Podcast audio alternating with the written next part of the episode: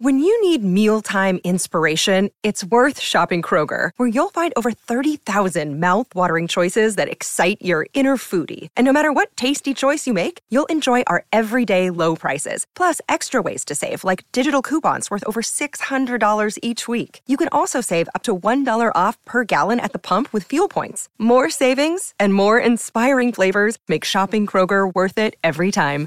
Kroger, fresh for everyone. Fuel restrictions apply. Age of Radio. Jason. Jason, don't get mad. Why Ja- would I get Jason, no, d- don't get mad that? try because we are g- we're gonna play our national anthem. uh huh. I got this. You swear. I got this. I don't want any more disrespect to our nation. I would never. Just gonna play it. okay. Please rise. All right. Here. Now we are very uh, we're very patriotic Canadians, and uh, so we'd like to take this moment to uh, Okay. do our, our to do our national anthem. Our national anthem He did that, say it. that we wrote. that they wrote. When I look around me, I can't believe what I see. It seems as if this country has lost its will to live. Well, this is a good the one. economy is lousy. We barely have an army, but we can still stand proudly because Because Canada's really big. We're the second largest country on this planet Earth. And if Russia keeps on shrinking, then soon we'll be first as long as we keep Quebec. USA has tanks, and Switzerland has banks. I accept They this. can keep them thanks. They just don't amount. Cause when you get down to it, you find out what the truth is. It isn't what you do with it, it's the size that counts. Those people- Okay, that is not our national anthem, but I will allow it because I love that song. Jason, I.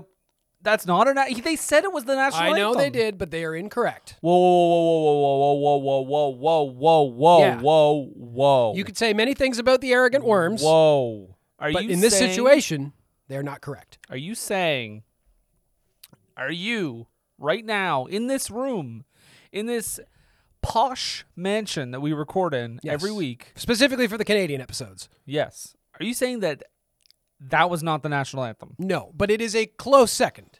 Okay, well, y- I'll tell you that. I'll tell you this. I'm getting closer, right? You are getting closer. I will let it slide this week because I Okay. love that song. But next week, on the ball, Brendan, I'm on the ball. the Prime Minister will be listening. Uh, Jean Chrétien might be listening.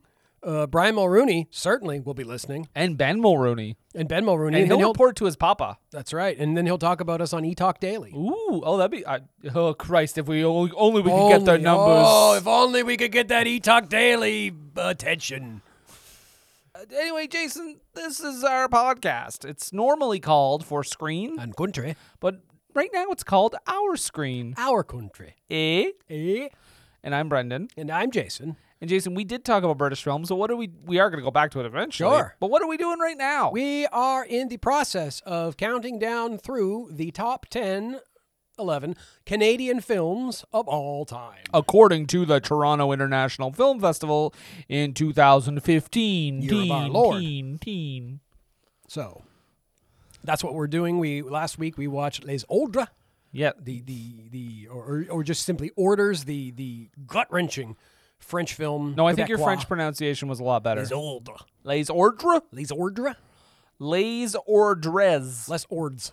less ords, Les Ords, you guys, you got to get Les Ords on the phone. Yeah, He's a guy to there's- talk to. There's too. Hey, y- you got too many odds. You come to me. I'll make sure you got less odds. Hey. Hey. Let's just take a moment in Canadian uh, uh, uh, uh, pop culture to take a moment to remember Mayor Mel Lastman, who passed away this week, the former mayor of Toronto, who once called in the military to help shovel snow. Mel Lastman, bad boy for life. And here to sing it is Canadian favorite Sarah McLaughlin. I will remember you. Ooh, Jan Arden is, is doing a duet with her. Doopy doopy doopy day. Yeah, Jan. so is, much Canadianism. Jan is here to promote her sitcom. Jan. Jan, it's about me. I sing. Yeah, I think. that- Does she sing a song on that show? I don't know. I don't think so. We don't talk about Jan usually, though. No, no, that's for our other podcast. Oh. Jan. Our small screen, our tiny country. Our- yeah, uh, yeah, our tiny country, only the th- the third largest country in the world. We're super small. Uh, no, we, we are talking about these Canadian films. Jason, like you said last week, we talked about Les Ordres, Yeah. which was number 10. And tied with that movie at number 10 also is this week's movie, and that is Stories We Tell, a film directed by a one Miss Sarah Pauli. Canadian icon Sarah Polly. Yes, as you said, as you uh, have been saying, Road to Avonlea's Sarah Pauli. Mm-hmm. Of course, we know uh, you Yanks might know her as uh, being from Dawn of the Dead. Later on, we'll see her performing in the 1997's The Sweet Hereafter. Oh, I did not know she's in Yes, that. she is in that. Okay, well, we'll see her soon. Yes. Um, you might also know her from uh, other stuff. Uh, she directed the film Away From Her. She's also working on a new movie right now, which I forget. I think it's called like Three Women, maybe something like Women that. Talking, I believe. is Women the name of it. Talking. And I was like, oh, what joke oh, is going to be made oh, about this? a terrible joke. Oh, Yeah. Was this a horror movie? alternate title, Hen Party. Oh, get out of here, Dice. hey, I just I was stopping by for a quick snack. you, Mariah always makes me snacks when I'm in the area, so I gotta go get a tea. Oh, goodbye. He didn't take his jetpack. He's not dead. Not yet. No, he smokes a lot though. For those of you who don't know, I took out a gun when I said that. Uh, well, a flesh-colored gun. My dick? Mm, it's what it looked like. Canadian film. Uh, fine, a fine set of films. Stories we tell. Jason, this is a historic uh, movie that we're talking about because this is the first ever documentary that we've Yeah. discussed on this show. And I was wondering going into this, being like, how in the world, how, just how in the heck are we going to talk about a documentary? Because And we I- got another one next week. We get, yeah, next right after this we got another one. A, ver- a more uh Stylized, perhaps? yeah, just like a, not quite a straightforward documentary, I think. But yeah, I, I honestly was like, I don't know how we're gonna do this, but I think you'll be surprised by the results. Number five will scare you. We'll do our best. We'll see where we go, folks, uh, and we'll talk about. We'll do our best to keep you driving slow. We're just doing our job on the highway patrol. Oh, little Junior Brown. Very good. I only know it because of the movie Me, Myself, and Irene. Oh, that's a great song though, and that's a good movie. Mem- remember when? Remember when the guy pulls his pants down to shit, and then it cuts to the ice cream, and then when he tries to kill the cow and he can't. Speaking of killing a cow, stories we tell. Yeah, no cows die in this movie. So yeah, stories we tell. This movie was released in 2012. Right Is- before the Mayan apocalypse. right before yeah they got it on uh, just under the wire Yep.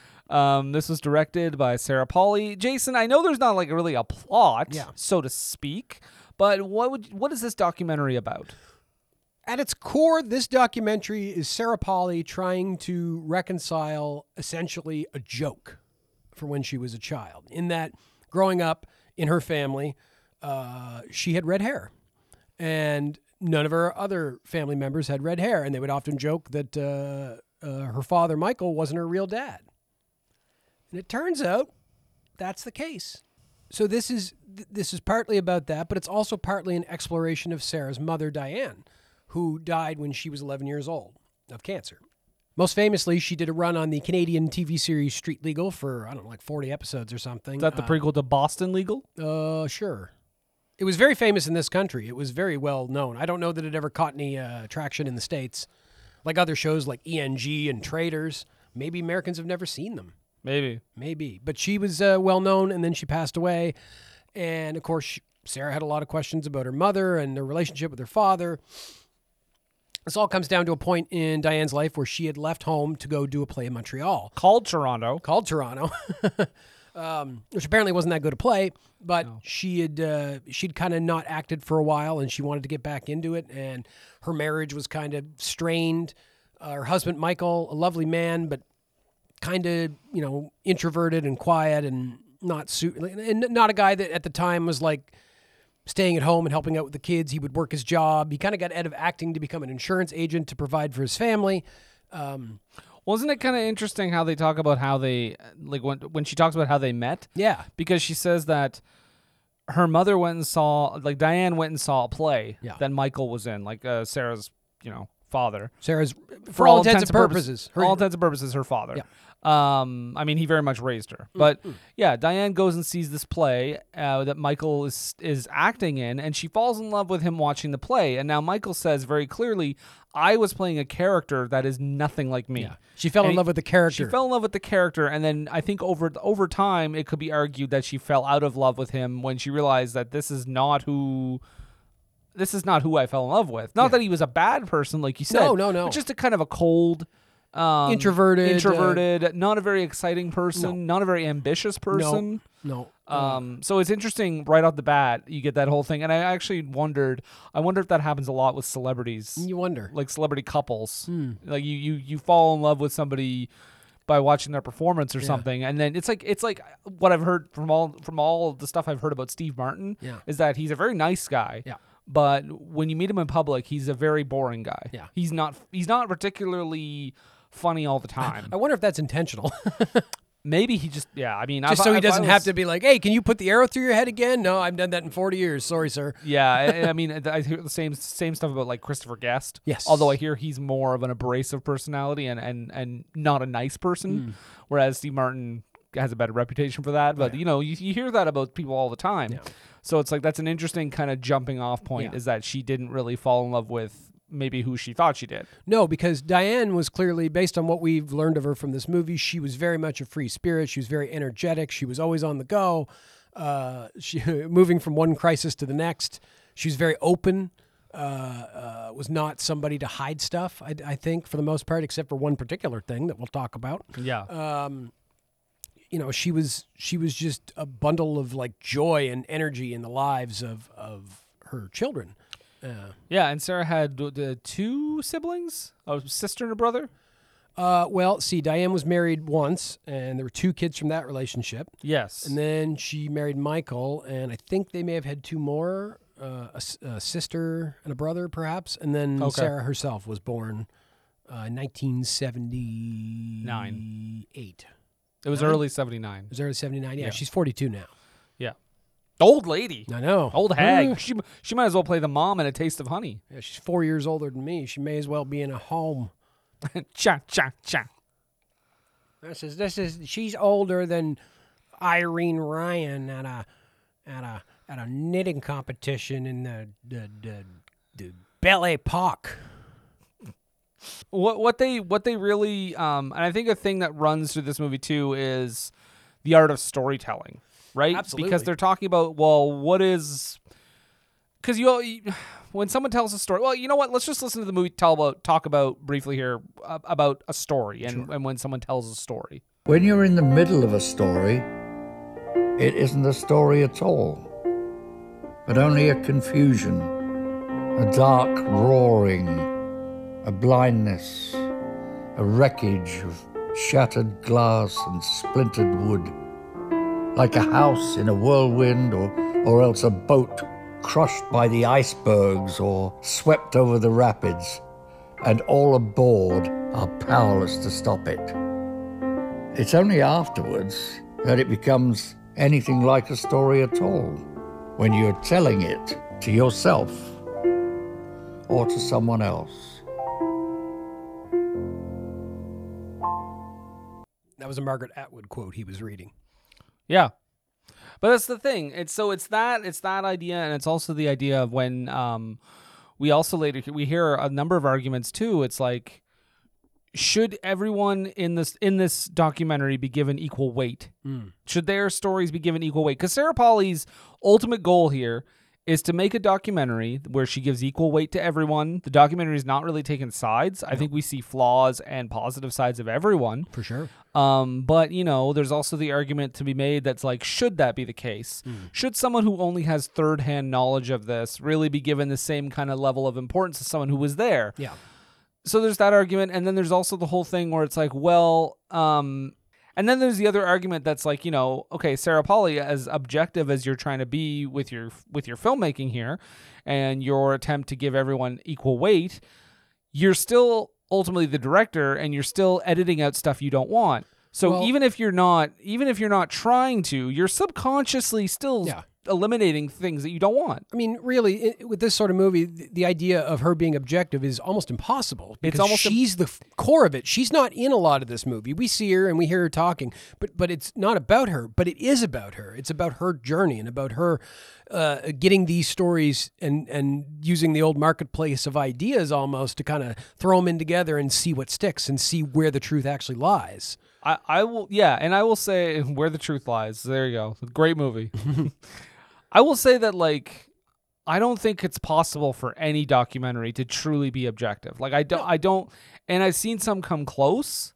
I, I've seen like really good attempts at it. But unless you stick a camera in the on the wall and just everything that it records is your movie. Yeah. Like that's that's basically what you would have to do. And even then y- you chose where to put it on that wall. You chose the building to put it in. You chose the time of day. Like there's no way you can you can be completely objective as a filmmaker. No, I mean, hey, uh, World at War, great documentary. Is it objective? I mean, it was a documentary made by the victors about World War II, I think. Uh, Yeah, well, I I think it'd be much different if we watched uh, a World at War documentary around the same time made by the Germans. I don't know. yeah, I think that would be very different. Of course, then we lost, but ultimately we won. I mean, yeah, that's true. But ultimately, we won all the wars. Mm, In the ni- uh, from 1934 to 1946, we were closed. They won the money wars. we were closed for business. Nothing happened. Nothing Move happened. We're on vacation. on. Throw out your history books. But yeah, but documentary filmmaking is tough, and and to do a p- personal documentary like this, I mean, I'm sure is even tougher. That's a gamble too, because as they even they even say early in the movie when she's we see like a little montage of the, every, her getting her interview subjects ready, which I love that they kept in. Absolutely. where they're like, you know, oh, I'm sweating, I'm like I'm nervous, oh, my teeth white, that kind of thing. But we hear them saying like she's asking like she asks point blank like, what do you think about this documentary? And even I think one of her family members even says like, do you think anyone's gonna want to watch this? Yeah. like who cares about our family? because that's i mean yeah because to if you didn't know who sarah i mean maybe you don't because you're not into canadian film but like if you don't have any inkling of who sarah polly is y- maybe your interest in this would be almost none like At least to start, Yeah, At this- least this- just hearing about this, you'd be like, oh, I don't know, I don't think I want to watch that. but it, it turns into an interesting exploration of family and family dynamics and uh, uh, memory and what people remember and and the stories that they tell about those times Oh, you said the title. It is a lot about memory too, and and the way we kind of cloud our own memory as well. But yeah, so i- it's it's so there's the, yeah so there's that, and and I would say also the way she shoots this documentary is very unique. it is very unique um, there's a lot of super 8 footage in this movie Well, kind of. Well, there's a lot of there is some original Super 8 footage, but then there's a lot of recreations shot on Super 8. Yeah, and I'm not sure how much is recreated, but I know that anything with her mom, I think, is played by an actor. Pretty much, yeah. um, and, and her dad, obviously. But there, I think a lot of the stuff is recreated, um, but looks good. Yeah. And from what I understand, it's stuff that she had a bunch of Super 8 films Mm-hmm. watched through hours and hours of footage. She, she worked on this movie for five years. Yeah. Which is crazy. Like you, you, like documentary filmmakers, it takes a long time to make a documentary. Oh, yeah. I mean, you go think through about- like 200 hours of footage. yeah, having to comb through that and pick out the little bits and pieces. I mean, geez. Yeah. Editors that do that, I salute you. You guys are and ladies are tough. Well, and this is why, no, to sidetrack a little bit, but this is why, like on uh, a bowling for Columbine, Michael Moore had a team of like 25 people who worked on that, worked on that because that's all they were doing, and he devoted an entire commentary track to them. Oh wow. yeah, they were talking about their whole process, and it's crazy. Like, uh, clearly he appreciated all their work that went into it because it's so much work. I'm sure he had to do Roger and me all on his own, so he probably understood how much trouble it was. Yeah, and I can't imagine Sarah Polly had a whole lot of help on this one. I Yeah. mean, this is not like a, she's not working with a forty million dollar budget. You know no, what I mean? I have to imagine this is straight like National Film Board kind of grant material. Like, Yeah, yeah, yeah, yeah. And and you know, this is this is an this is a girl who had she stayed in Hollywood because I think her last acting role was in 2010. Hmm. And this was made in 2012. People were saying like, you know, if she had stayed in Hollywood and continued to act, she she would definitely still be a top she would be a top actor right now. Oh, for sure. But she just wasn't having it. well, she's always kind of gone her own path. Like Yeah. she famously, I think Disney got after her at one point. She had done some work with Disney when she was younger, and then she started getting political and joined the Ontario NDP and was going to protest. I think she got her nose broken at a protest once. Yeah, she dropped out of school when she was 15. Yeah, to, to join the and- class struggle. Exactly. Yeah, she's very yeah, she's ver- very much uh politically motivated, very much a Trump supporter. Uh, No, but- Mm, I oh, don't think so. Wait, what? No. I'm pretty sure. No. Oh, oh, okay.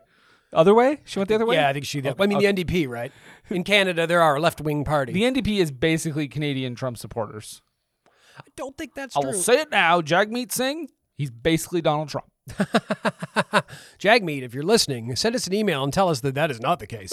Please, but if you don't, it means you are. yeah, yeah, exactly. This is stance until you tell us otherwise. You don't deny that on the For Screen and Country podcast, they said that you are basically a Trump supporter. Then clearly that is what you are, sir. I think you said he was Donald Trump. Either way, Either way, Um, yeah. So, um, yeah, the, the Super 8 footage is one thing that she does that that's unique, but also the other thing is that her dad is narrating the entire thing. Now that would be something, but the additional wrinkle to that is we see the footage of him in the recording booth. Yes. And the additional wrinkle to that is sometimes she says, "Can we take that line back, Dad?" And she leaves that in the movie. Yeah. Like he even shows up. I think it's funny. They have such an interesting relationship because he clearly is just like you know he's when he. I'll play a clip in a second here when he's talking about her as a as a young as a college student, but um he's he's talking about her and he says. uh you know, oh, I come in to do this recording. He's, she, he's British too, and he's like, you know, you've got all these cameras everywhere. I thought I was recording the voiceover. Like, why do you Mm. have cameras on me? You got a camera here and a camera there. What's going? on? What kind of movie are you making? yeah. that kind of thing. And it's fun to see while he's talking, you see her watching in the booth, and sometimes she's just like looking straight ahead. Sometimes she kind of has like a smirk, Mm. um, because you know, it just she's just enjoying what he's doing. Um, What, what what I really appreciate of the way that that of of that technique is that we get to see those those kind of familial interactions, those Yeah. those little bits of humor and teasing and things like I think at one point her brother because they talk about how Sarah was almost aborted. And her brother's just like, and we all would have been better off, Something like that, something like yeah. that. But it was clearly a joke, you know. yeah, and then uh, uh, he has her at one point. He has her talking off off camera, and her brother just says like, "How's my teeth? Am I am I good? Okay, sorry, sorry, continue." And she's and you hear her off camera say like, "You asshole," and stuff like that. But Yeah. what I really like um, that kind of uh, it just explains kind of a, li- a little bit of the relationship is when her father talks about her as a director. It's a dire line of questioning. This Surely we we must find a way of making it more funny. what are you, some kind of sadistic interviewer? You told me I had to break you down more. yeah, well, you've done it, haven't you? there was no acting in any of that. No acting at all. You see what a vicious director you are. Now you understand, don't you? I remember that. Remember that day when you directed me in a ridiculous montage piece that you were doing when you were at the film centre and you made me walk down into a pool of freezing cold water wearing full clothes. Keep going further down, Dad. I said, I can't go any further down. They're- My clothes are holding me up. Just keep going down. God, it's so annoying. I- I- It's a very little thing to ask of you. All I want you to do is go a foot under the water. Here I am trying to do a montage, and my father is causing trouble. A brutal piece of directing. Why? I love that. Uh, It's it's so s- it's sweet. Like you get you get the sense there's a real there's a lot of love between Yeah, them, oh, those clearly, two. clearly. And i- it's it doesn't go the route you might expect something like this. It's like something like this could be easily trashy. Yeah, You know what I mean? Like Absolutely. Found out who my real dad is, and my mom was sleeping around, Yeah. Hmm. and blah blah blah.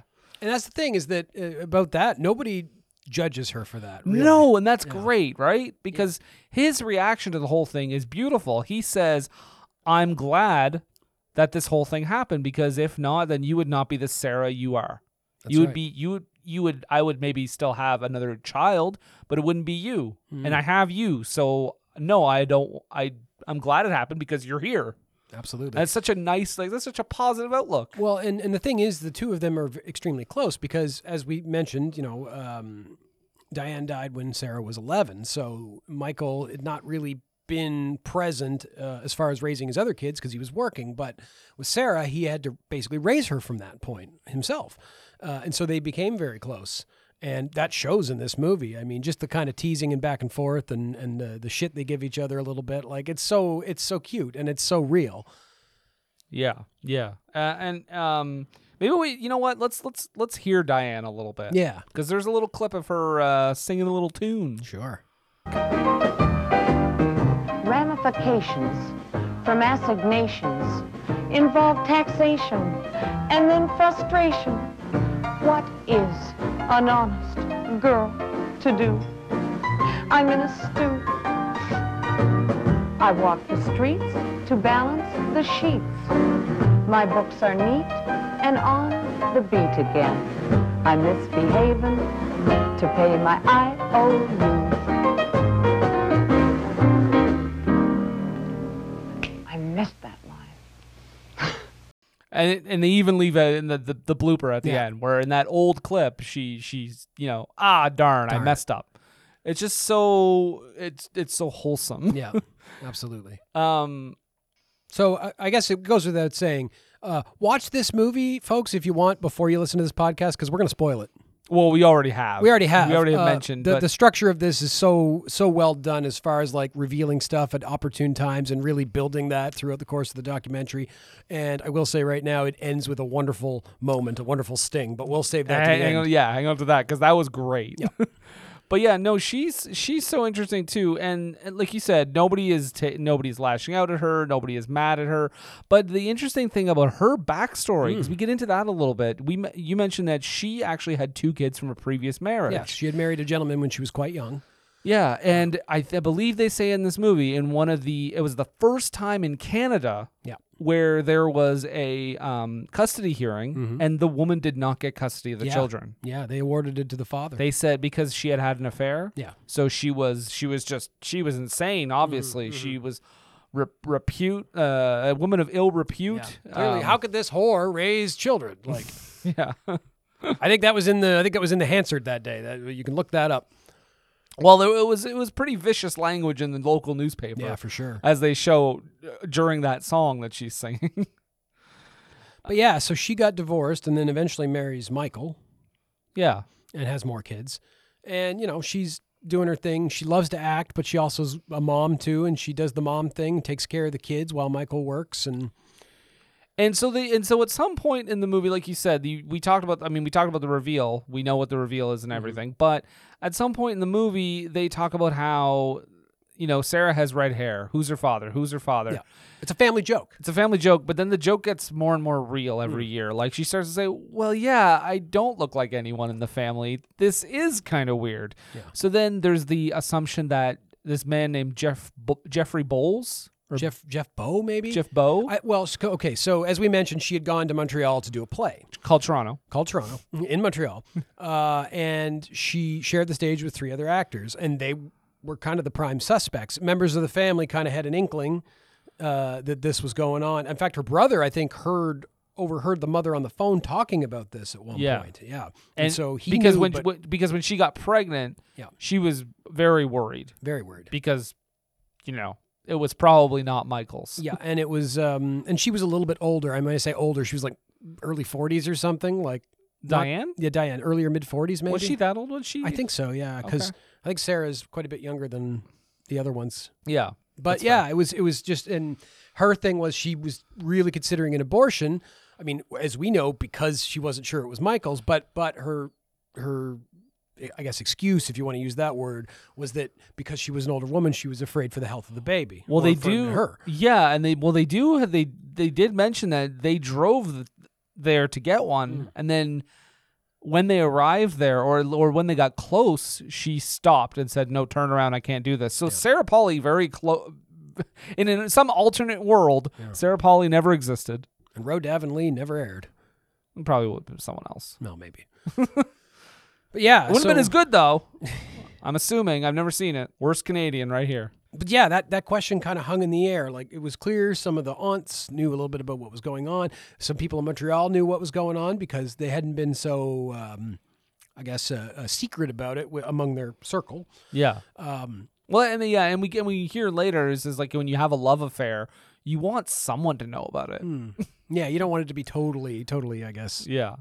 secret. so unless there that's were- your thing. That's what you think. I feel like it's safer to do that maybe. Yeah. But there were but there were people in Montreal that definitely knew about it. But like you said, then they think it's this actor Jeffrey Bowes Yeah, because they- he has red hair. Yeah, he believe. had kind of reddish hair Yeah. and similar nose, I think. So they thought he was him. So she went and talks to him and, and asked him if they had if she ever had a romantic relationship with the mother, and he's just like, ah, I mean, we were friends. Uh, And that's and that's a scene that's interesting because she pu- she puts that like that scene was filmed for the movie. Yeah. I don't think she asked him other than in, in this documentary Hmm. where she says eh, like, you know, I think y- you might be you might be my father and he says, "Oh, well, we were friends." We, were- you know, when she's interviewing him or whatever. That that seems like she just did that for the doc. Yeah. Um whereas later obviously when she met who ends up being her real father, that's clearly a recreated scene Yes, uh, with the, like the Super 8 footage or whatever. absolutely. But yeah, no, she finds out that, uh, and then this producer from Montreal wants to meet with her, the- Harry Gulkin, and uh, Mm-hmm. apparently, a well-known Canadian producer whom I'd never heard of before, and apparently has an entire documentary just about him. yeah, yeah, Yeah, um, and uh, and she did, and she watched it. She watched it prior to meeting him. smart, Yeah, Oh. smart. she wanted to get an idea of who she Doing her was research. Um, and then she says, you know, I always got the impression that it's Jeffrey Bowes, Jeffrey Bowes, and he says, well, I can tell you that it's not because I am your father, and that is like that So is like, she screams no, and then he cuts her hand off, and yeah, she falls down. She falls into down to the pit, Yeah, and they cut that all on film. yeah, yeah. It was amazing. It's it Not was all in recre- Super Eight. Yeah, no, well, not recreated though. No, it was all real. yeah, um, that'd be weird. Um, no, but yeah, he reveals that he's her, he's her real father, and and then the, the documentary just stops for a second. You're like, wait, What? th- what did this just turn into? Yeah. because you like I didn't know- going into this. I I went in cold. I I Yeah, knew it was no about idea. her family. I kind of had a feeling it would be some, there was something in the family that was off because Hmm. I knew there was something that changes the documentary. I, ju- I just knew that it becomes something different, right? Hmm. So I'm waiting for it, and waiting for it, waiting for. It. I mean, I starting to like, okay, okay, someone's actually her father. How twisted is this gonna get? Yeah, yeah, for sure. it's her husband, but um, but yeah, no, that guy ends up being her father, Yeah. Harry Gulkin. And they end up doing a DNA test, and it's 99.997% probable that they're father and daughter. So what you're saying is there's a chance that they're not. Tiny chance. However, uh, the thing that actually really drives it home, because I, I don't think that she looks particularly like Harry Gulkin, but when you see Harry's daughter, and Harry's daughter, when she smiles, she has the same smile. The same gummy smile, as Yeah, they say. Where you got Yeah. the gum up top and the teeth, and, and it's a Sarah Polly trademark, and this, this lady has that same smile. And it's just like, there's no way they're not related. Interesting too in this movie, and I mean I understand why it doesn't happen because surely you just wouldn't want to meet the person. But Harry and Michael never meet once. No. I don't uh, on sc- on camera anyway. no. and I don't think in their pa- well, there's a there's a debate here. There's a debate, Let's- yes. and let's let's take a listen because at the memorial service for Diane, Yeah. Harry tells his version, and then Michael tells his version. Yeah. I remember at Diane's funeral, they said, you know, anybody can speak, so if you want to speak, you can speak. And I said, that I thought would be very stupid in what capacity I should speak, so I didn't. When it was over, I went to say my farewells and goodbyes to the family, and I went to put my arms around Michael, and I felt that he froze in my arms, that he was uncomfortable with that. That's what made me think that perhaps Michael really knew, perhaps she told him. What? Do you remember meeting Harry there? I don't think he was there, was he? I think so. Yeah. Was he there? Yeah. Oh, no, I, I, I didn't meet him there. So, yeah, different memories. Different memories. Um, do you think? I don't think he's lying. No, I don't think I he's think lying. either man is lying. I think. I think that's just, and that's just such an interesting thing. Just goes back into the idea of the of stories, right? I mean, you have to understand, Michael's wife just died, so he probably wasn't in like the most, you know, Affectionate mood, yeah, or the most like, uh, like. especially to a stranger. Well, he's just he's just dealing with the death of his wife. He's in grief. He's not, you know, necessarily all there. And this random guy comes up and gives him a hug, and maybe that makes him uncomfortable because he doesn't think he knows the guy. Mm-hmm. And, and we know that Michael is not the most overly affectionate No. person to begin with. no, not super touchy feely. And whereas I feel like Harry is the opposite. Yeah. I feel like he seems a lot more emotional. He seems very much like more in tune with other people's emotions. Um, two very different kinds of people. I would argue Harry is closer to the, the character that Michael played in that play Yeah, absolutely. that And you can Diane see fell in love with. Why Diane fell for him? Why? Yeah. What, what he you know gave her? He was that that kind of emotional, maybe more open spirit that that Michael was not. Right. Um, I also like uh, just just Sarah Pauly directing her interview subjects in general, where you never feel like she's pushing them in one way or another. Mm. No. She's never like, tell me about this specific incident or why did you do this or when did you do this? Because the movie literally starts, she says, can you tell the whole story Mm. from the beginning? And and people go like, you know, you want me to tell the whole story? Uh, Yeah. Do you mind if I go pee first? Yeah. One ki- one guy actually says, I gotta go pee first, and gets up and goes to the bathroom and then comes- comes back. I think it's Harry actually that does Yeah, that. yeah. Um, but yeah, she she's very much like you know, in your own words, she's again, she's trying to be as objective as humanly possible, as she can possibly be. in this situation for sure. She just wants to hear what everybody has to say. yeah, yeah. I just never got the feeling that she was she was pushing them in any way whatsoever. Um, I like that th- there's a little hint at what twist this this documentary is going to take when they talk about the play that Michael and Diane, I th- or that Michael and Diane, I think were in called Philomena, and it ended up becoming a movie called Marriage Italian Style with um, uh, help me out here, Sophia. Sophia Loren? Sophia Loren because I, I, I laugh because every time Michael says Sophia um, about how she's a prostitute and she you know she's with this guy and she has three sons and she's begging him to marry her to you know so they can be legitimate and uh, and then she says one of them is yours so he he's he spends the whole movie they talk about in- this in the doc but he spends the whole movie you know trying to figure out which one it could be but he, he ultimately doesn't figure it out he marries her and ultimately can't figure it out because, Because- each one of them has something Yeah. but then they're all very different They're all very different, but he sees himself in all of them. and he see and then he, see, he basically ultimately sees them as equals like his children are all equals and that's kind of it's it's it's sweet because i think that's what michael sees i think Yeah. that he sees his children as equals I, I you know just because one did not you know come from his uh, seed Yeah. doesn't make her any lesser It's like uh, d- maybe they don't share DNA, but at the end of the day, they are father and daughter. yeah it's the person that raised you is the person that raised you right Absolutely. Um, I there's an interesting quote that I I thought was I don't know if it's either the saddest thing I've ever heard, but somebody says in a relationship, there's always one person that loves the other person just a little bit more. Do you think that's true? I mean, I, I think I think it can be true. I mean, I, but uh, is it possible for two people to love each other equally? I mean, I don't know. Well, that's what he said. And, Well, in in the in the movie, his argument, I think this is one of the brothers. His argument is that one person starts out loving them a little bit more, and the goal is to find the balance, is to balance it as much as possible. But he says there's always going to be someone above a little tiny bit, and he says the, you know the idea obviously is not to get it so lopsided. Um, which happens a lot, and maybe ultimately what leads to divorce. Yeah, for sure. But uh, I thought that was a I thought that was a very sad notion. Yeah. But then I thought about it, and I was like, they might be right. yeah, yeah. I mean, I don't want to think like that. I'd like to think my wife and I love each other equally. You can say it here. I've heard your I've heard your rants, Katrina. I'll play the tape. Play the tape.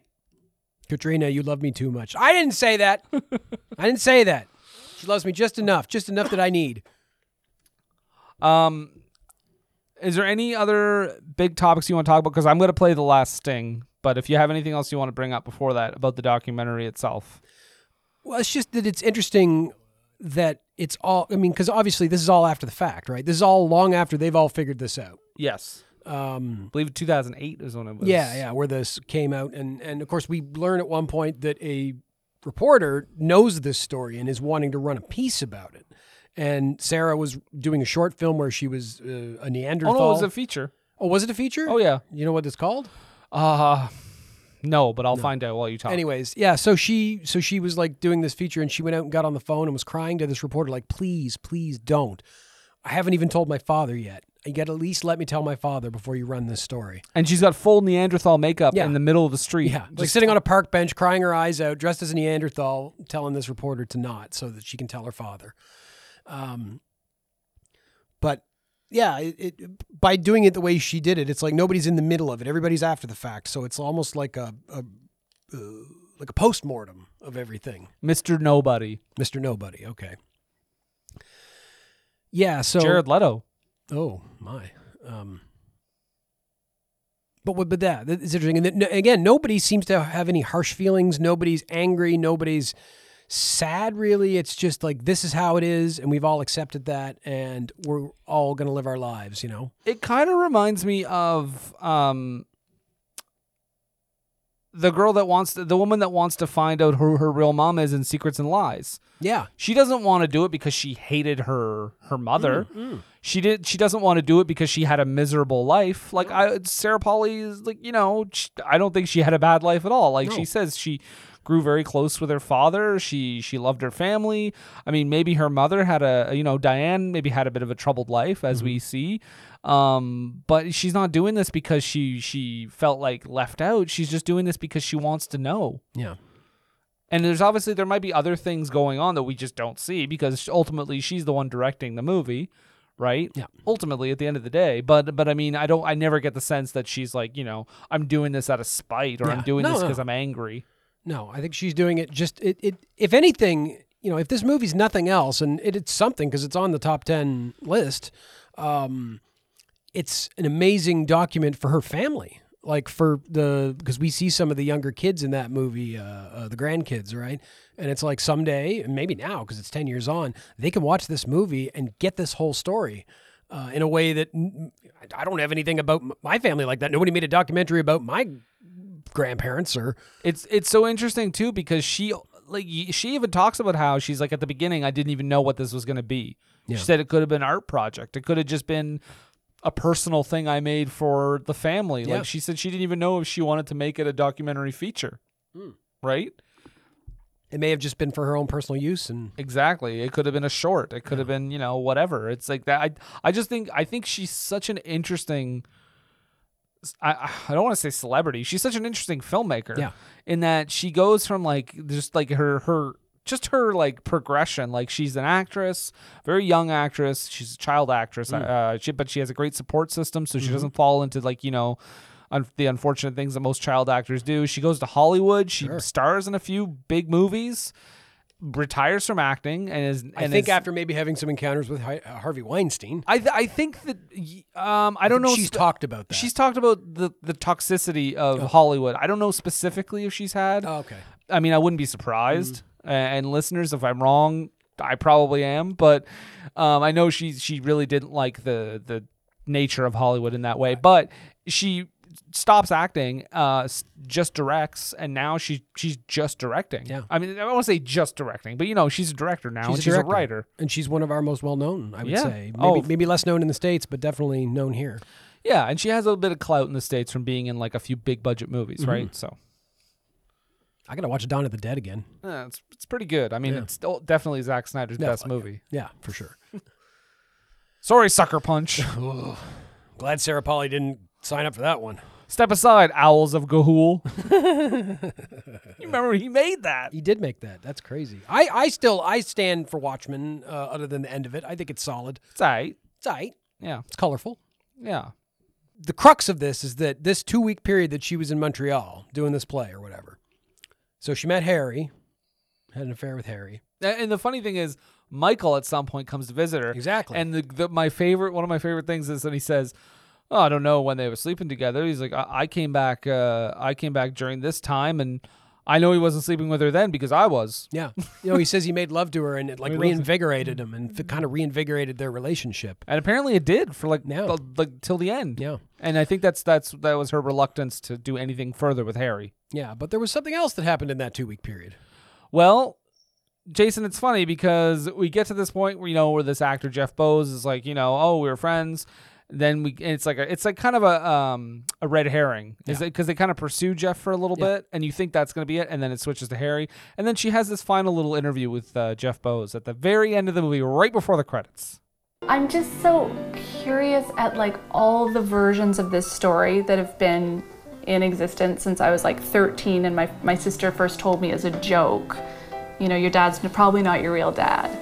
And then when I was 18, like hearing your name all the time and then finding Harry and then, you know, it being proved by a DNA test. Yeah. So it's just weird that now when I interview people, like a couple of her close friends were shocked that Harry was my dad because they always thought you were my dad. Um, well, okay, then I'll I'll have to uh, I'll have to tell you that we did sleep together once. What a way to sting the end of that documentary. Such a great way to end, because then you're like, wait, what? Wait, hold on, Whoa, what? and then the, and then it ends. it's like this could be a whole other story right Yeah, now. really. Like if the DNA test hadn't been part of the documentary, imagine that ending. I think I think if she hadn't have mentioned the DNA test, he wouldn't have said that right. No, no, no. I don't think so either. because he had this kind of like like uh, look on his face, like okay, what do we and oh uh, Because and I also should thought, probably tell you and I also thought it was going to come back to him just because of how nervous he looked earlier. yeah. C- e- Earlier when he was telling her, you know, we were friends, because I thought he doesn't seem completely at ease. yeah And then when we started getting to Harry and getting to the DNA test, I was like, oh, okay, I guess that was just, a, d- I think I guess that just threw me off a little bit. And then sure enough, he also had made love to Diane. He's that 0.03%. Yeah. Or at least maybe 0.02. yeah yeah. I, I think wasn't there a mention made about like their biggest disappointment with their mother was that she didn't use birth control while she was doing that. Yeah, yeah. the, the kids, yeah, that's basically yeah, that's basically what they she'd said. been kind of irresponsible in that way. right. Um and I think I think it's also kind of sweet that at the end of the movie um Michael kind of gets encouraged to write again. Yeah, He mentions that you know he's always been so cuz he cuz Diane was always so disappointed that he was such a great writer and she he didn't want to use it. He just wanted to settle down, have a family with her and she wanted to keep acting and keep performing and write plays and he was very much not that way. He was just like, "Well, I have a family now and we're going to be a family." gonna be an insurance adjuster and make a paycheck and support my family. yeah and and it's just so it's so interesting that he goes back to writing after all this is like revealed like he has Mm. stuff to write about now i guess It inspires him and it's almost it's such an interesting ending to the documentary it's like you couldn't ask for a better happy coincidence like this is like a fiction film like Yeah. if, so, if this could happen in a in a movie um where it happens in a documentary sarah Pauli must have been like oh my god this is great Yeah, yeah. No, and it, it would, might even be hard to believe if you saw it in a fictional movie. exactly Yeah, but jason we uh should we take a break sure. we should take a break and maybe some we'll listen to some stories we tell each other about the war. Okay. So we will take a little break. We will hear some ads from Age of Radio and we will be right back. Age of Radio, eh?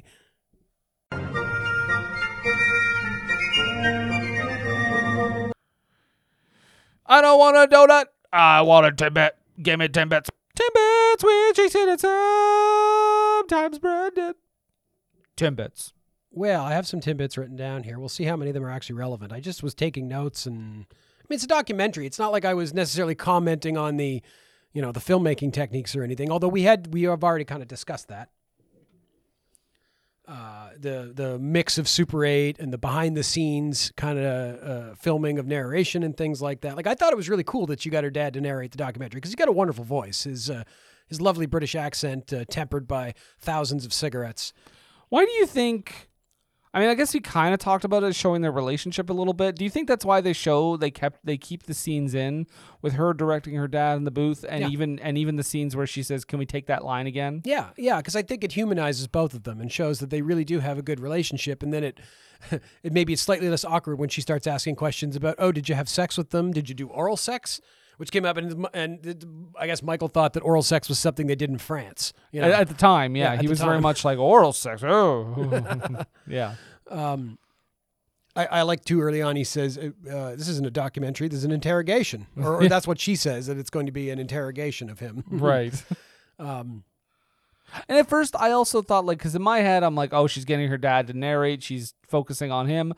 I w- I didn't know anything about this, so I wasn't sure if it was going to turn into like uh, this is not a good Hmm. person type thing, and I'm I'm trying to forgive you kind of thing. Yeah, but yeah, it's not that at all. No, thankfully. Uh, I like the bit where John, one of the sons, uh, when he's describing his mother, he said he would watch I Love Lucy on TV and see how Lucy was, and he thought his mother was Lucy because she was similarly like just out, out outgoing and and humorous and joyful, and uh, that was that was cute. By the way, a lot coming out lately. Um, maybe and maybe this has been known for a while, but even more coming out lately that Lucille Ball was not a good person. Yeah, well, I've heard that too. Yeah. especially near the end when her voice was like that. Well, I, be- I guess she wrote this like giant letter, almost manifesto, being like, "I will destroy my enemies. Like anybody that crosses me will fall. Like I will ruin pe- people's careers." Sure, I, but you have to understand too. She was a woman in the '50s working in the entertainment business. She probably had to do that. It was like it was like she has to have bigger balls than the men because otherwise she's not going to be able to swing. Sure, uh, I'm j- I'm just saying I I, I don't think she was pleasant. Maybe not. But Lucy will always have credit in my mind because she got Star Trek on the air and kept it on the air for three seasons. Yeah, because De- Desilu Productions was the company that produced Star Trek originally for NBC. So, fun fact. really disappointed she was never on it. I know that would have been amazing. We seem to have run into some sort of life form. Ah, Lucy, don't yell at the nice men in the gold uniforms. Ricky, you said you were bringing over your friend William Shatner. Oh no. I don't know if that's what Ricky would say. Yeah, Um, that's what he would say. I, I yeah. So Diane fell in love with the character rather than Michael, and and I like the bit about how they were at a party, and Michael offered her a drive home. Said, "I got a M- Mercedes sports car in the parking lot. I'll take you home." He didn't. He didn't have a car. She had a car. yeah, yeah. Um, Michael was very private. Diane was not. Diane and Diane wanted more sex than he did. She uh, clearly, I guess, based on She what we wanted know of her. oral sex. She wanted some oral sex, but that's what they did in France. But she also did all the cooking. She did all the cleaning. She had all the responsibilities of being a mom, as you did back then. She kind of describing her in that way reminds me of my mom. Nothing against my dad. My dad's a great dude, and he, he did his part to raise our family. But my mom was the taskmaster. Everything went through her. Yeah.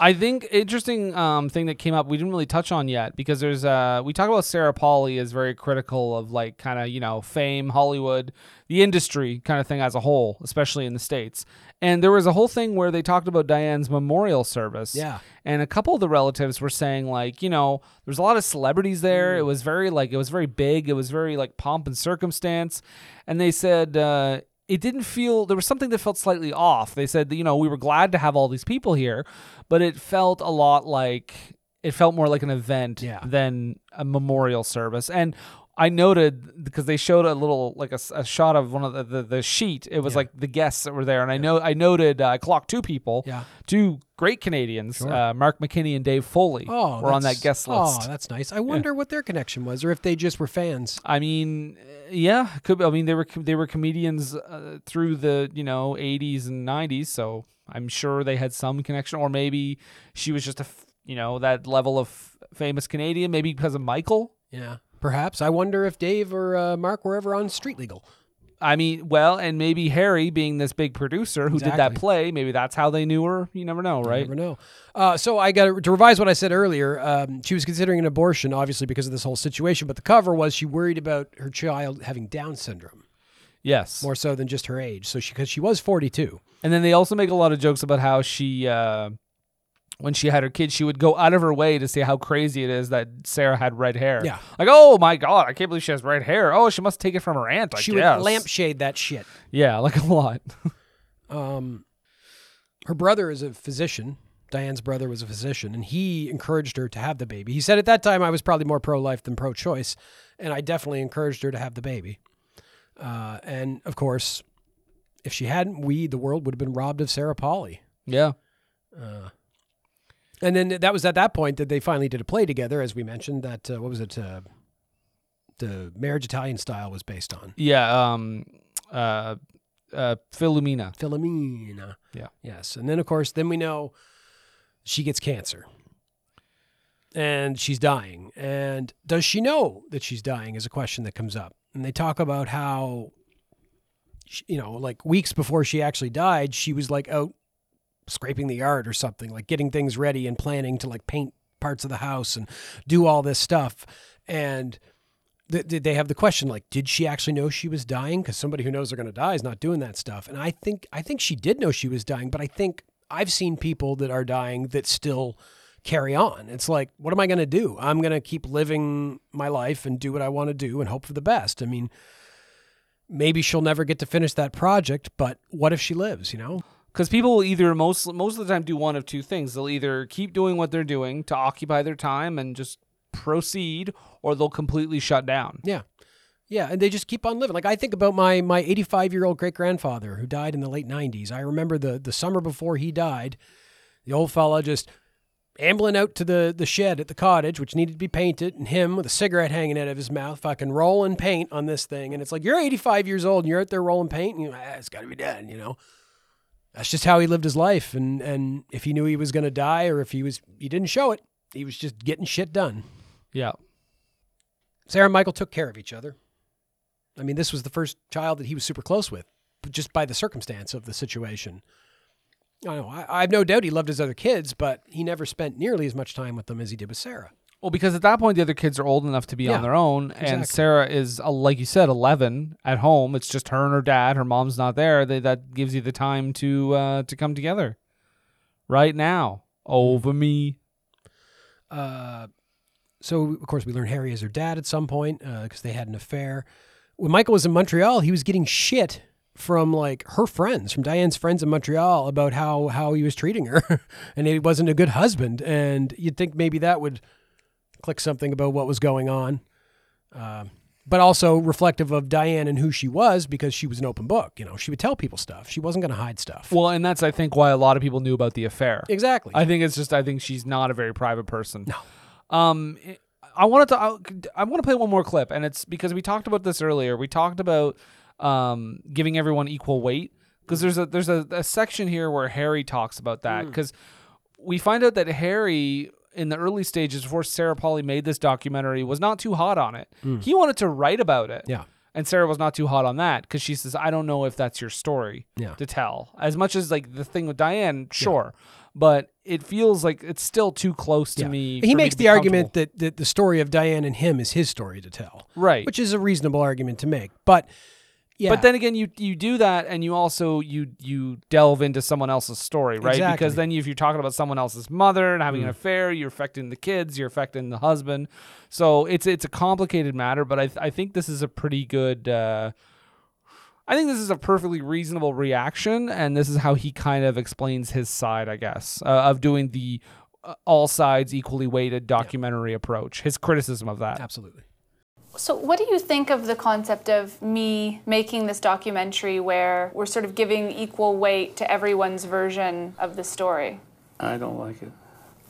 I, I, I, I think that takes us into uh, into very woolly, like it's, you can't ever touch bottom with anything. Then we're, we're we're all we're all over the place. I think they can all be heard. It's it's giving them equal weight, which I find, particularly those who are non-players. Well, first of all, there are the parties to an incident, those who were there and who were directly affected by it. Then there is a circle around that of people who were affected tangentially because of their relationship to the principal parties. And then there's another concentric circle further out there, which basically has heard or been told by one of the principal players about it. And all of these may have different narratives, and these narratives are shaped in part by their relationship to the person who told it to them and by the events. One does not get the truth simply by hearing what their reactions are. People tend to declare themselves in terms of what they saw, in terms of what they felt, in terms of what they remembered, and in terms of their loyalties. Th- The same set of circumstances will affect different people in different ways. Not that there are different truths, there are different reactions to particular events. That's the producer in him talking right there. That's a guy who knows how to fucking like structure stories. and- yeah, the and producer deal with that. exactly. He's the, you really hear the the fact that he you know right there he's uh he's a creative type. Absolutely. Obviously, it was hard for Harry after she died. I mean, because he, at that point, what can he do? He can't really say anything about it. He can't go to the family and be like, hey, you know, well, that's even the thing when we listened to the clip earlier. He says, "I was at the memorial service. What do you do when they ask like, does anyone want to speak? I'm not going to go up there and speak. They think they you know they see him there and they're like, oh, he's paying his respects. They don't know the He's connection. not going to get he up there has. and be like, so I fucked Diane once in Montreal. And they'd be like, Dice, you're not allowed to be here. You didn't know Diane. And Dice lights a cigarette and walks away. Hey, is that Sarah Chick? She's my girl. Oh, I- baby. I'm a daddy. oh, You- that would be that would be a fascinating documentary if Andrew Dice Clay were her father. Oh, Sarah Pauli would uh, never make movies again. All of a sudden, she starts wearing leather jackets and smoking all the time. Oh no, you've ruined Canada's icon. Yeah, and then as we mentioned, there was an entire documentary about Harry for her to kind of do research before she even met him. Like, how many people do you meet in your life? You have an entire fucking documentary to watch before you meet them. Four, Oh yeah, okay, yeah, yeah. including you. No, Including- wait, no, it's including you. including me. No, I'm asking. Did you want me to include you in that list? Yes. Oh, then. Well, two. there was a documentary, brief documentary that I was in once. Oh, okay, including you two 37. in a row. The DNA test, 99.997. Try not to make any documentaries on your way out to the parking lot. Actually, that would be really impressive. Um, but yeah, the, the, the, the parentage is confirmed by the DNA test. His uh, his daughter's smile is is in my mind confirmation of nothing else. Um, and she said it didn't really have much of an effect, other than the fact that all three of the daughters got divorced in a relatively short period of that time. was that was interesting. yeah, I don't know if that was connected or if uh, It's almost like, you know, there was some break in the family and then suddenly everybody just kind of did some reflection or something. Hmm. yeah, It was yeah. Like, where am I at in my life? That's so strange. Well, at I that wonder if point. that's it. If it's like the the idea of their relationship and and kind of how Harry and uh, Diane had a thing, like maybe that made them rethink their own relationship. Maybe because I mean, if they get the whole thing where hey, you know Diane wasn't happy Hmm. and she was going after this person who she thought Michael was, they're like, "Am I with the person that I l- really want to be yeah. with?" yeah, is is the person that I fell in love with actually the person that I'm with? Yeah, Yeah. Yeah, Mark was the one that was not happy about his mother's behavior w- as far as birth control goes. Like, come on, mom. but as like a, as like a, a very lighthearted jab. Yeah, oh for sure. Yeah, it's just uh, similar when he says, you know, uh, if, if Sarah had been aborted, oh, we'd be all, we'd all be better off. and of course, yeah, you asshole. Yeah, there was a quote. I didn't get it exactly, but it made but the, the basic fact of it was uh, the moment tragedy lets his guard down, comedy smiles. Like saying that you know the the bad things can happen, but the comedy will come through. And and this, despite the tragedy of her death and all the kind of sadness that might come from an affair like this, ultimately there's some humor there. It's kind of funny that it went that way. Yeah, Doesn't seem to. And and despite the fact that Harry was confirmed as her father, it did not change her relationship with Michael. That they were still father and daughter. Absolutely, one hundred percent. no, and they literally say this doesn't. I don't. Michael says it doesn't change a single thing for me. Yeah. He says, "I still love her. I still consider her my daughter. I I don't look back on anything as uh, regrets." He said, "Surely it changes stuff for her because you know it's a whole other part of her life that she never knew. But as far as I'm concerned, it doesn't change my relationship with her, Yeah. and I don't think it does for her either. But he's just saying like this affects her more than it does him, is what he's saying. Because yeah, his wife had an affair. You know that's kind of shitty to find out about, Mm-hmm. but it was so long ago, and it." Doesn't again, it doesn't change the relationship he had with his daughter. No. And it could have gone a different way because Harry wanted her to move to Toronto with him, like bring the kids and and shack up together and, and live their lives. And I think it was Michael's visit and the fact that they got together, they had some good times, they made sweet love. Uh, it kind of reignited the passion in their relationship and thus threw a monkey wrench into the affair. Well, so what you're saying is Michael fucked their relationship back to good health. Yes, folks, and that's advice for you. If you have relationship troubles, you just got to fuck your way back to good times. Honey, let's get naked and get ourselves back on the right track. let's get naked. Let's get naked and fix this. That's what you always say to me.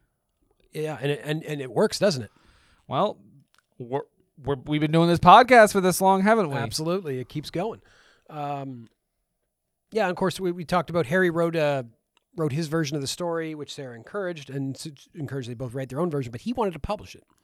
And of course, she was not happy about that, especially because Dad was still dealing with this fact, um, and she kind of wanted a whole picture. And as much as as much as uh, Harry's perspective was super important and necessary to the documentary, it wasn't the only perspective.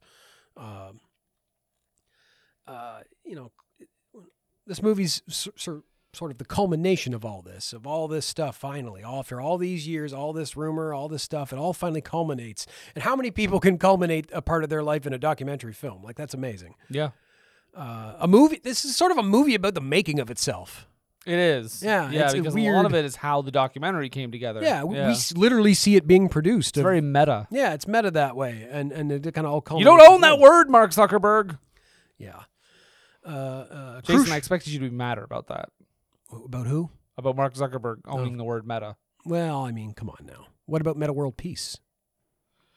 The basketball player, football player?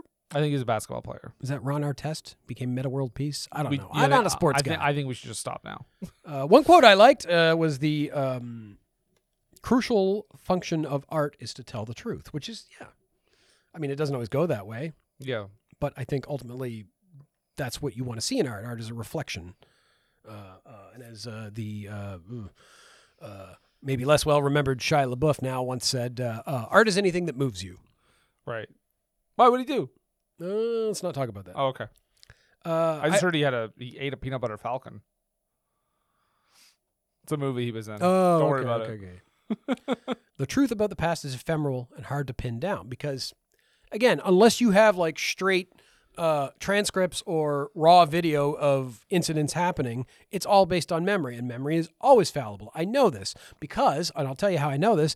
Uh, in the Blues Brothers, for years, I thought the line was uh, uh, "Bring me six chickens and a coke." turns out it's "Bring me four chickens and a coke." Oh. Yeah, so I know that memory is fallible. And I mean, and I mean, we get it in the movie. We get so many different recounting. We di- get different people talking. We literally get a scene where someone says, you know, a couple people are saying like, "Oh, it was very well known that there was this affair in Montreal. It was very well known." And then we have one character just uh, simply saying like, "I don't think anyone knew."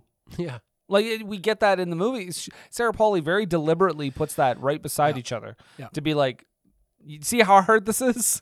And you think about it, like back then, like you could do that. You could go to Montreal, have an affair amongst a group of people, and it never, nobody would ever say anything because nobody would ever see anybody from home. Like Right. there, the connection there was not there. It's not like somebody's going to write a letter or make a phone call unless they specifically are trying to like out somebody. It's not like today where you know you could post something on Twitter or Instagram or uh, Booga Booga and uh, the Bumbles and the Tinders. Palais. Oh no, no, Mm. I no, know get this out of on- here! No, you like to post on Palais. I That's do what not. you say. I do not. I don't want to be Oh, I involved. hear you doing Canadian film. I am from Canada. I Uh, know you are. It's pretty clear. Montreal. No, you should go back to La, la, la, Montreal. la, la, la, la. Okay, well, I think October Crisis was good thing. Goodbye. Oh no, no, that's a that's a strong position to come Jetpack. from the back. He's dead. A long time ago. Oh man, well that's not surprising. Parlor is run by a dead person. Yeah, it Donald is. Trump's dick. D- Whoa. That's fucking dead. Uh, Harry's interesting now. Harry mentions like his affection that he had for Diane is now sort of wrapped up in Sarah because she's the piece of Diana that remains and the the project legacy, the legacy of him and Diana is Sarah and I'm sure he was proud of her and all she'd done, especially as a producer seeing where she'd gone in her life. Yeah. oh yeah. No. cl- There's cl- clearly, clearly a lot of uh, a lot of uh, love and support. uh, I had a question too. Like, is this movie more for Sarah than just finding her father? Like, is this a way? Was this whole movie a way for her to like Deal with it. deal with it, to work through it, to have a picture of that part of her life, and finally put it all in order so that it all finally made sense? I think so because, like, you- like we said, she wasn't sure this was going to be a documentary for the masses at the yeah, beginning. and I mean, yeah. Why would you? I mean, uh, other than her, you know, celebrity in this country, like, why would you think anybody would necessarily be interested? I mean, sure, people like documentaries about families, but uh, And then, I mean, I would say it ha- carries some resonance because we're talking about it on this list. absolutely. Um, So ultimately, a good decision. And then my last note is we did sleep together once. It's great. it's great stinger. Great stinger, perfect way to end that doc. Yeah. Um. Okay. Well, Jason, this uh, this thing was received rather well. Uh, th- it received the Grand Prix Focus for Best Feature Film in the Festival de Nouveau Cinema's Focus category. In December, the film was included in the Toronto International Film Festival's list of Canada's top 10 feature films of 20, Hey. 2012. Um, in 2015, it was added to yeah, it was added to the list that we're talking about right now. Um, on uh, January 8th, 2013, it received a $100,000 prize for Best Canadian Film at the Toronto Film Critics Association Awards Nice. after having been named Best Documentary by the association the previous month. It was named Best Feature Length Documentary at the first Canadian Screen Awards. It received the Alan King Award for Excellence in Documentary at the Directors Guild of Canada Awards in Toronto. Uh, received the New York Film Critics Circle Award uh, for Best Nonfiction Film, the National Board of Review Award for Best Documentary Film, and the Los Angeles Film Critics Association Award for Best Documentary Film.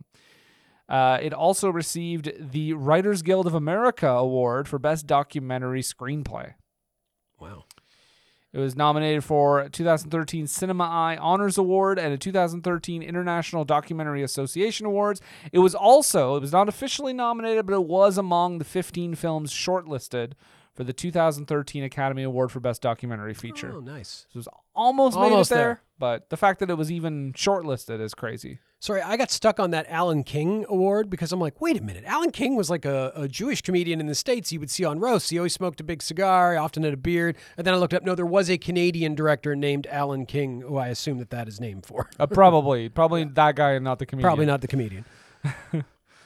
Well, th- but that's all pretty much I have. I mean, I think we talked about her uh, getting her teeth knocked out when she was young, and and being a very uh, uh, uh, pr- a, a very vocal um, activist. She's she's toned it down in recent years just because of things like that. Um, but she's still very much in support. She's very still very much a far left uh, Canadian. Um, and uh, let's see here. I think that's pretty much all I have. I, I mean, I, kn- I, wa- I noted that she took about five years to make to do the project with breaks in between. I think probably just for emotional reasons. Do you got a box office on this? No, I don't know. Do you got a budget on this? No, no, I don't know. Uh, but uh, yeah, that's pretty much it. So, Jason, I'll just ask you, fellow Canuck, what do you think about it? it was something. I mean, it was uh, it was it was emotional. Um, like the, the both movies we've watched so far for this list have been super emotional and, and gut wrenching in different ways. Uh, but this ultimately was a more positive, obviously, end to it. This was a heartwarming kind of by the end of it. That this family had kind of finally come to terms with what had happened, and they were all in a good spot. Um, you know, uh, I liked it. Mikey likes it. Yeah, no, it's it's really good, and it's it's uh, like you said, like we kind of said, it's almost like a therapy session Mm-hmm. on camera. Like it's it's it's Sarah Polly has done something kind of incredible, as that made her family who. A lot of people watching this would not know No. befo- from from a hole in the ground, you I mean, know. unless you were like a um, like a theater nerd back in the '60s, you probably wouldn't know who Michael Polly was. or like Sarah Polly's like stalker or something. Yeah, yeah, exactly. This movie's just for you. and unfortunately, on a down note, I have to I have to mention that uh, Michael and Harry both passed away in 2018. Yeah. Unfortunately, um, understandable. They're both very old men. They're both very old in the, in the in the documentary, but yeah, that is that is a sad footnote. But but I would say this is a good uh, memory to have of them. Yeah. Oh, it's wonderful for their family that that they will have this piece to go come back to and learn about Sarah and Yeah. Michael and Harry and, and everybody and, and see their relatives, you know, at this point in their lives. Like that's that's wonderful. That's amazing. I would love to have something for my family like that. I don't know what the story would be. Well, be about a boy, man. One day he found a gopher. I know I'm my dad's son because I look like my dad. There's no Okay. question. Jason, I've got something shocking to tell you. I'm your puppy. Did you get a DeLorean and go back in time to the 70s? No, I just look real good for Oh. seventy years old. So you were the first guy that got my mom away from Kevin, the guy that worked for my grandfather. Kevin McDonald of Kids in the Hall. No. Uh, Kevin Costner. uh, Kevin Pollock. Uh, I don't remember his last name for some reason. Kevin Jonas. but I'm not going to give it. I don't think Kevin Jonas is a Jonas brother. No, that sounds like one. Okay. Joe, Kevin, and uh, Squeaker. I think Nick, but Oh, close. Nick, okay, yeah. Well, they call him Squeaker. Sure. Yeah. Of course. they all call him Squeaker. Um, no, another great movie. Um, so we are finally gonna move up on this list next week, though. Yeah. Where we just talked about uh two movies at number ten. We're gonna talk about number nine.